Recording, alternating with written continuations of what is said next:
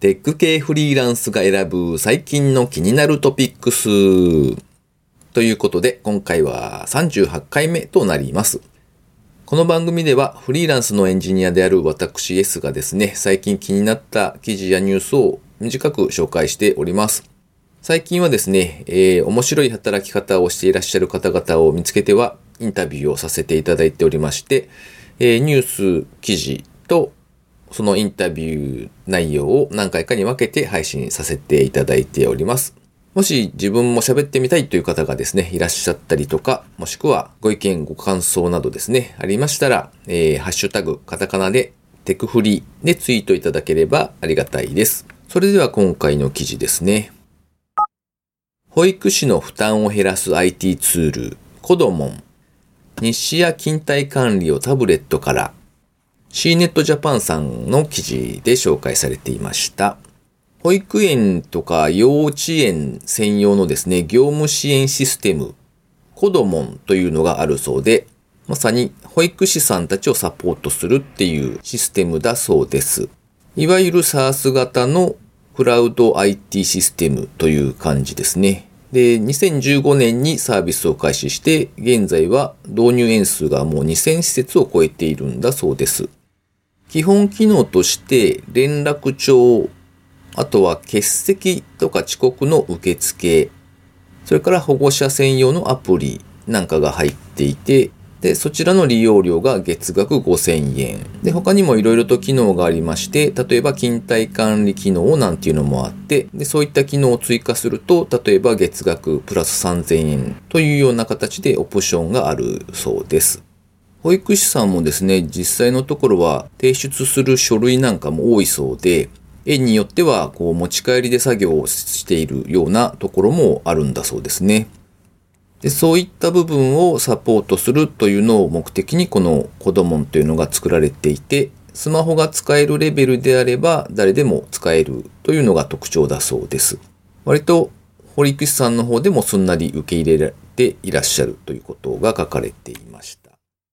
世の中にある仕事というものにはですね、どうしてもやっぱりこう、本来の仕事以外に、まあ例えば事務作業とかこう書類を書くとかですね、そういった裏方の作業が出てくるわけですけれども、まあ、そこでめちゃくちゃ時間がかかってしまうっていうのは割とよく聞く話ですよね。特に IT 化の進んでいない、こう、割と古い業界というかですね、そういったところでは、なんかこう、皆さんがもやもやとしながらも、本質的でない部分にめちゃくちゃ時間がかかってしまうっていうのはちょくちょく聞いたりなんかもします。そういった部分を IT で効率化していって、メインの仕事に割く時間を増やして、そちらの質を上げていくっていうのは、IT を活用するっていう意味でなんか、すごくシンプルでいいなぁと思ってですね、この記事を取り上げてみました。というわけで今回はニュースの紹介は1点となります。続いてダラさんへのインタビュー第2回をお聞きください。えーと、本日は、ダラさんへのインタビュー第2回目ということで、えー今日もよろしくお願いします。はい、よろしくお願いします。はい。えーと、ダラさんは学生時代とかってどんな人だったんですか？学生時代はでですね、えっと、うん。全然プログラミングとかしてなくて、サークルで飲んでばかりという感じでしたね。うーん。で、まあ、ネクラなんで、まあ、悩ん、人付き合いで悩んだりとか、ほう閉。じこもってゲームしたりとか、インターネットなかったので、本当にそずっとそんな感じでしたね。うーん。ちなみにサークルは何のサークルに入ってたんですか？サークルはなんか子供と遊ぶサークルと、ほう。あと音楽系のサークルですね。うーん。なんか、インタビューする人する人、皆さん音楽系なんですけど、たまたまなのかな。エンジニアの人ってそんなに音楽やってる人多か多かったっけ？ってちょっと今不思議な気がしたんですけど。そうですね。だから、えー引きこもってこちょこちょやってるから、えーそう、同じような感じなのかもしれないですね。あれ、でも、子供と遊ぶっていうのは何なんですか？あ、なんか週に一回公園ではい子供会みたいな感じで。と遊びをする。はい。そうです。へえ、なんか、不思議、不思議ですね。そうです。まあでもサークル、そういうサークルいくつかありましたね。うーん。なんか学童みたいな感じのあれなんですかね？また違うのか？学童、な、なんなんでしょうね。土曜日に公園に行って、うんその地域の子供決まった子供を、子供会の子供と一緒に毎週遊ぶという感じですね。へえ、そんなサークルがあるんですね。そうですね。うん。なんか教育学部もあったので多分その関係だと思います。なるほどね。へえ。と、遊びつつ、音楽もやり、はい。っていう感じですか。へえ。なんかあの、プロフィールでゲームプランナーを目指していたっていうのがああ、はあっい。たと思うんですけど、はい。あれはどんな風だったんですか？あのー当時のその FF 作ってたスクエアっていう会社があるんですけど、はい。今、今はスクエアエニックスになってますけど、ああ、そっかそっか。はいはい。まあそれでハマって、ちょっとゲーム作りたいなと思って、うん。で、えー、なので就活もしないで、プレゼンの資料を作ったりとかして、うん。えーで、なんかその、プレゼンってあの、ちゃんと絵とか使ったりとか、うん成功の裏付けのための情報が必要だったりとか、ああ、画面はいはい。画面作ったりとか必要なんで、うん。当時よくわからず、その、ストーリーを文章でブワーっと書いてあるの書いていたら、うんあの、ネットでそれじゃダメだっていうことで、あの、50万ぐらいの学校に勧誘されて、あそこで、ちょっと企画書の作り方とかを学びましたね。ほう。あの、カモになったってことですか、それは？うーん、どう、多分そうですね。まあでも、まあうん、言う、結構いい情報ではあったんですけど、ええでその、まあ、企画書の書き方みたいなのとかをはい。学びつつ、その、さらにこう、前のめりになってやってったっていう感じだったんですか？その、ゲームの企画を。そうですね。それで企画書を作って、一応その、スクエアとかうん、目指してたところいくつかには送って面接したりとかは、まではやりましたね。もうどこも落ちましたけど。ああ、まあでも、面接でちゃんと会ってもらえるっていうところだけでもすごいかもしれないですね。うそうですね。ーんあれ、ちなみに、学生時代のその専門というか、専攻してたものってどういう分野だったんですか？えっと、情報系の学部ですね。うーん。とすると、やっぱりゲームへの流れっていうのは、まあまあ、あり、ありそうな感じっていうことですね。そうですね。うーん。えっと、一個聞きたかったのはですね、なんかその企画をするはい。っていうのって結構多分今のお話聞いてもだいぶ大変そうじゃないですか。はい。で、企画したものが実現するかどうかってわかんないけれども、でも、はい。すげえ時間を使って企画書を作ってってやってる時って、なんか、はい。なんというか、無、無駄になるかもしれないみたいな恐れってないんですか？ああ、無駄になるかもって遅いですか。うん。まあ確かにすごく時間がかかるんで、大変ではあるんですけど、まあ、うん。実際にその面接のために使えたりとかしましたし、うん。やったこと自体、そういう情報集めとか、うん。企画を成功させるために、いくつも企画を考えたりとか、うんそういうことは全部、あの、無駄にはなってないと思うので、うん。実際に仕事でプランナーされている方とかも、うんやっぱりややればやるだけいろいろ、あの、積もっていくものもあると思うので、うん。まあ大変ではあると思うんですけど、うん無駄にはならないんじゃないかなと思いますね、多分なる。ほどね。あの、なんかこう、企画を立てて持っていったけれども、やっぱり採用されなかったみたいなこともやっぱりあるわけじゃないですか。はい。その時とかは、どう、どうされたんですか？その、何クソってこう、また考え出すのか。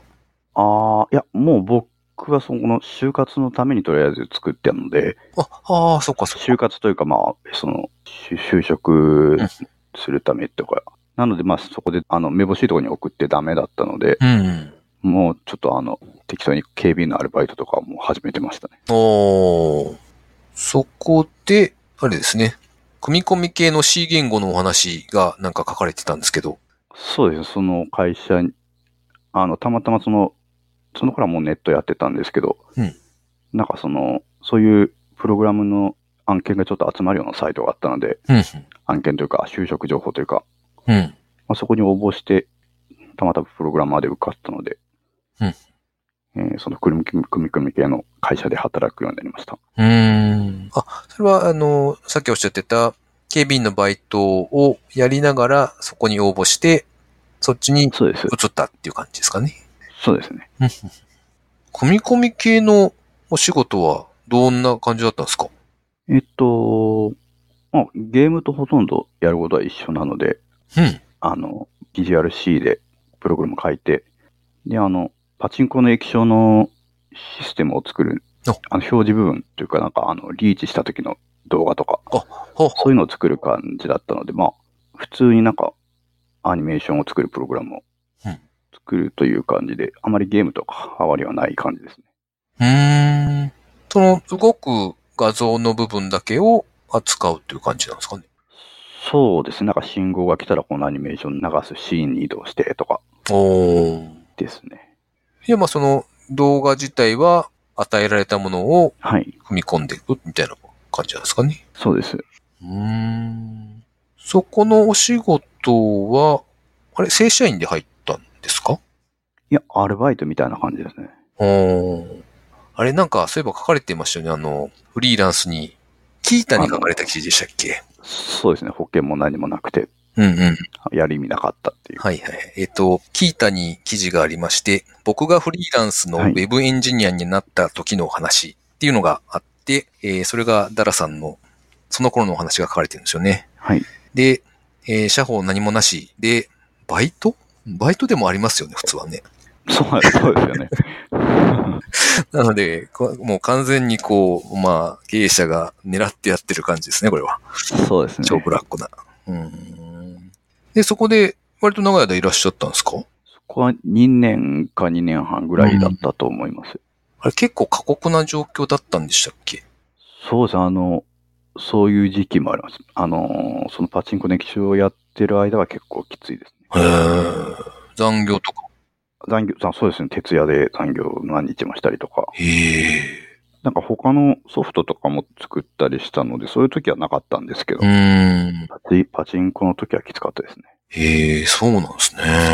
はい。で、それをやりながら、タイミングとしてはその頃なんですか？そのアット双方とかで仕事を探した。そうですね。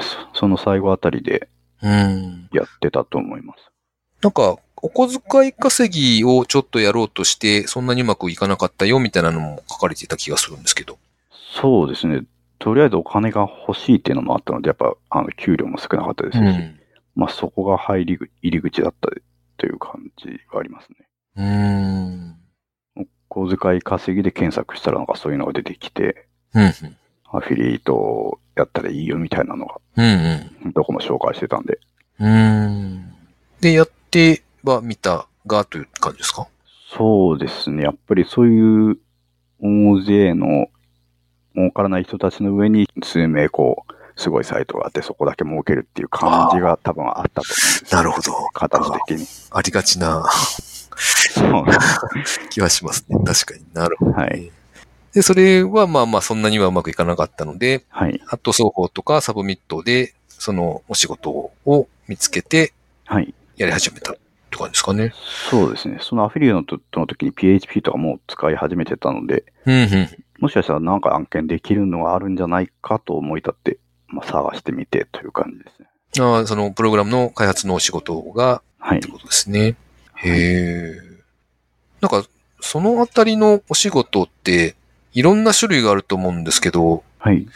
規模的にはどんな感じなんですか？やりますよって言って、最初ってあれですよね、その、平日は仕事をしながら副業としてやり始めたっていう感じなんですか？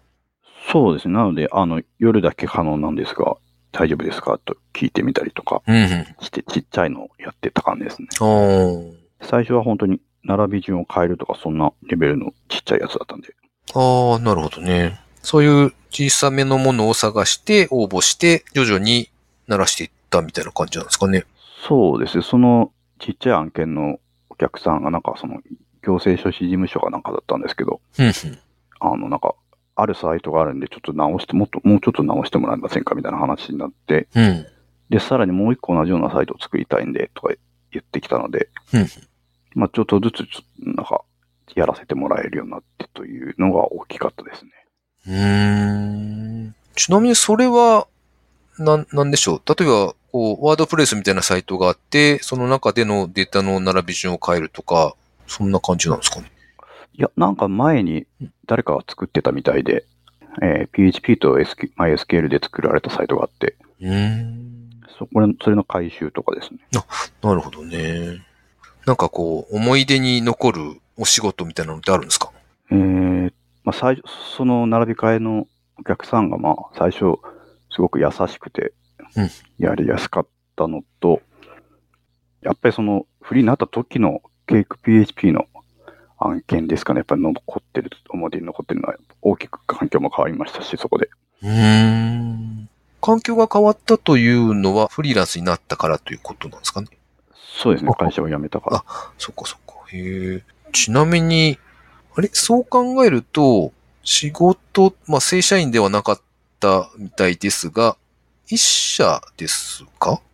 そうですね、そこし一社ですね。一社行って、その後は、もうフリーランスになったっていうことなんですね。はい。あ、そっかそっか。そそれでそっか。もう10年ぐらい経ってるっていう話でしたもんね。そうですね。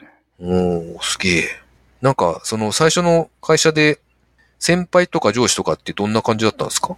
ああ、なんかいろいろ教えてもらったりとかっていうのは普通にあったん？です？そうですね、わからないとか教えてもらったりしましたけど、僕はあの本当に人付き合いが苦手で全然まともにコミュニケーション取れなかったんで、まああんまり関わってなかったですね。でもああ、そうなんですね。そうですね、皆さん面白い方ではあったんですけど、へえ。人数的には結構いらっしゃったんですか？えーと、僕の他に多分5、6人ですね。ああ、そっかそっか。じゃあまあそんなに人数の多いわけでもなくて、はい。割とじゃあメンバー同士はコミュニケーションが割と密になりそうな感じですね。そうですね。その、その人たちも同じような感じで雇われていたというか。ああ、いや、わからないです。結構うん若手のっぽい人から、あの、もう片腕みたいな人もいたんで、うーん。人によってはちょっと違ってたのかもしれないですね。そっかそっか。じゃあそのフリーランスになった、まあなろうとしたっていうのは、なんかこう、大きな出来事があったというわけじゃなくて、なんかやってること一緒じゃんみたいなのに気づいてっていう感じなんですか？そうですね、結局、うん。税金対策のために自分で青色申告とかもするようになっちゃいましたし、うん。そもそも人付き合いしてまでそこにいる必要があるのかっていうのもあったし、うん。という感じで、まあ徐々に興味を失っていった感じですね。うーん。まあなんかこの、フリーランスだとこう仕事が継続して仕事が来るかどうかが、まあある意味未知数じゃないですか。そのあたりははい。特に不安には思わなかったんです？そうですね、結局、当時はやっぱアットソーとサブミットで取ろうと思えばいくらでも取れる感じがあったので、ああ、なるほどね。逆にしんどく、しんどくてもとりあえずいっぱい取っておけばなんとかなるんじゃないかっていう感じはありましたね。今とはちょっと違うかもしれないですけど。ああ。そうですね。あの、なんだっけ、あの、フリーでやってるあの、ムチョコさんとかいるじゃないですか。わかります？あ、あなんとなく聞いたことあるけど。ツイッターで、とかも、 mixi で取ったっていうことをどっかでおっしゃってましたし、当時は結構頑張れば自分で取れる環境は多かったのかもしれないですね。ああ、なるほどね。ちなみにそれって今でもできるもんなんですかね？一人で仕事を取ることですか？うんうんうん。そう、そうですね。その、アット双方なり、まあ今だとクラウド送信なのか、ランサーズなのか。そうですね。今、クラウドワークスとランサーズしかないので、ああ、そっか。なさそうなので、あれってもう実際には直接できなくて、うん。あの、サービス上でお金も払ってみたいな感じなので、うんちょっとやりにくいんじゃないですかね、今はちょっと。あ当時と比べるあ、あと。あ確かにそうですね。なんか、お客さんの考えているものと、自分が考えているものとの、この、差が大きくなって、こう、大変なことになったりみたいな不安があるんですけど、はい。いそのあたりは特に何も大丈夫だったんですか？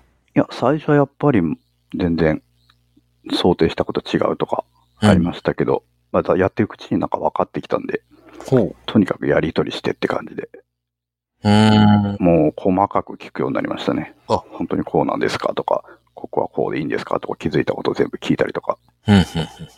それはもう作る前、手を、手を動かす前に、細かく仕様の確認をする。そうですね。やる前にも聞いて、やった後にももう聞いて、うん。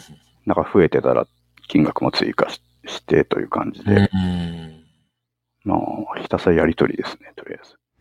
えー、それはメールとかですか？そうですね、メールで。うん。ということは、やっぱりその、オンラインで仕事を受けてっていうのをやるとなると、そのあたりの、まあ、事前の確認というか、そのあたりはきちんと細かくやりなさいよっていう感じなんですかね。そうですね。ただ、でもリモートじゃなくても一緒じゃないかなという気はしますかね。ん？リモートじゃなくても？リモートじゃなくても、お客さんと仕事するときは多分ががっつり聞かないとああ、そっか、一緒じゃない風になる。かなという感じがします、ね。まあ確かにおっしゃる通りですね。じゃあまあこのあたりで、その、こう、例えばすごく大変なことになったりとか、っていうのはそんなにはなかった感じですか？えーいや、そうですね。まあ、最最初はいろいろ大変でしたけど、うん徐々に安定するようにはなったと思います。うーん。それはやっぱり自分がこう、経験を積んで防御なり、うまくやる交渉なりみたいなものを学んでったからっていうことですかね。そうですね。もうとにかく疑って防御してっていうのを徹底して、うーん。そうです。とりあえずなので防御とかはもうしっかりやってという感じは徹底してますね、今は。うーん。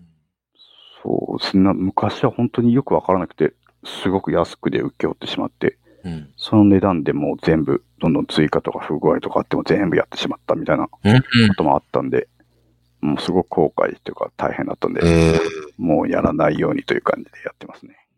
それはだいぶ凹みますよね。そうですね。今気づきはもっと取れたのに、とか、後で気づくんですけど、もうどうしようもないので。ええうーん、なるほど。